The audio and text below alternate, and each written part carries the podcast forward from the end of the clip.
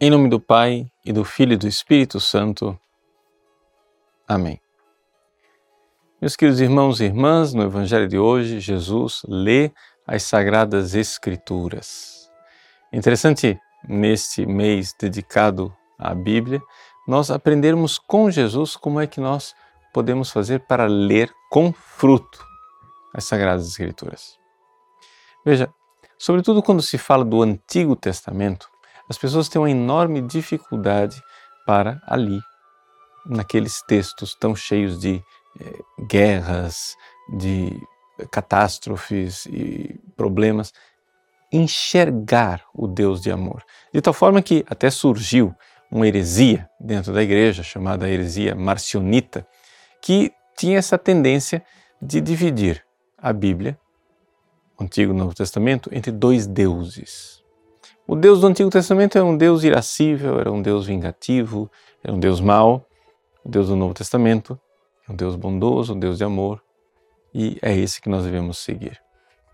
A igreja nunca aceitou essa heresia.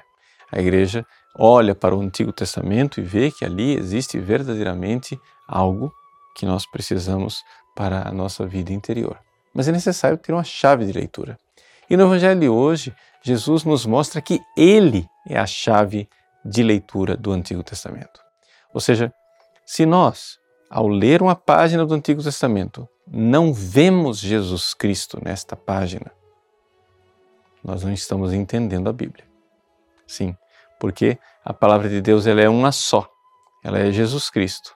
Por isso, é em Jesus que nós iremos encontrar a chave de leitura de tudo aquilo que as Sagradas Escrituras nos ensinam. Deixa eu dizer de forma mais clara. É evidente que na Bíblia existe um sentido literal, que é o sentido primário. É? Se nós pegarmos esse texto do Antigo Testamento que Jesus está lendo lá na sinagoga da sua terra, o profeta Isaías está falando de forma bem específica de, da proclamação de um ano de graça no povo de Israel no Antigo Testamento, algo do passado.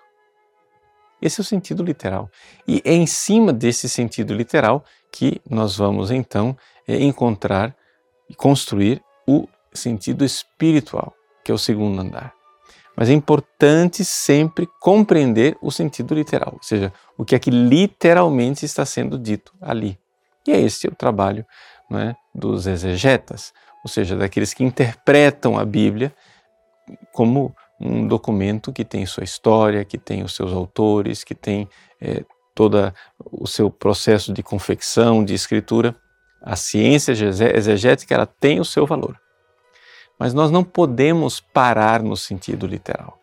Porque se nós pararmos no sentido literal, a Bíblia torna-se um texto morto, torna-se algo do passado. Mas Jesus nos mostra no Evangelho que a Bíblia não é do passado. As Sagradas Escrituras se realizam no hoje. Ele entrega o rolo, fecha aquele volume e diz: Hoje está acontecendo isto que vocês acabam de ouvir. É no hoje do Cristo.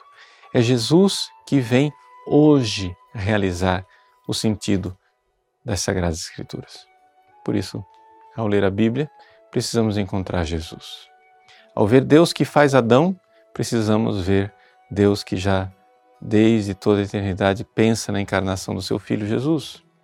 Ao ver Adão que dá origem a Eva com a sua costela, com o seu costado, precisamos ver ali Jesus morto na cruz, de cujo lado sai a igreja, a nova Eva, a redimida. Nós, ao vermos Noé, na arca que salva os seus filhos do grande dilúvio, vemos a cruz de Cristo que salva a cada um de nós com embarcação que depois do dilúvio do pecado podemos ir para o reino dos céus. Ao vermos Abraão encontrar a promessa de uma descendência, vemos a promessa que é Jesus Cristo e assim por diante. Todas as páginas do Antigo Testamento precisam nos falar de Jesus e se elas falarem de Jesus, então elas serão aplicadas ao nosso hoje, porque terão aplicação na minha e na sua vida. nós podemos então ver que a Bíblia não é um documento do passado, mas é uma palavra de vida e de verdade que visita a você no seu hoje.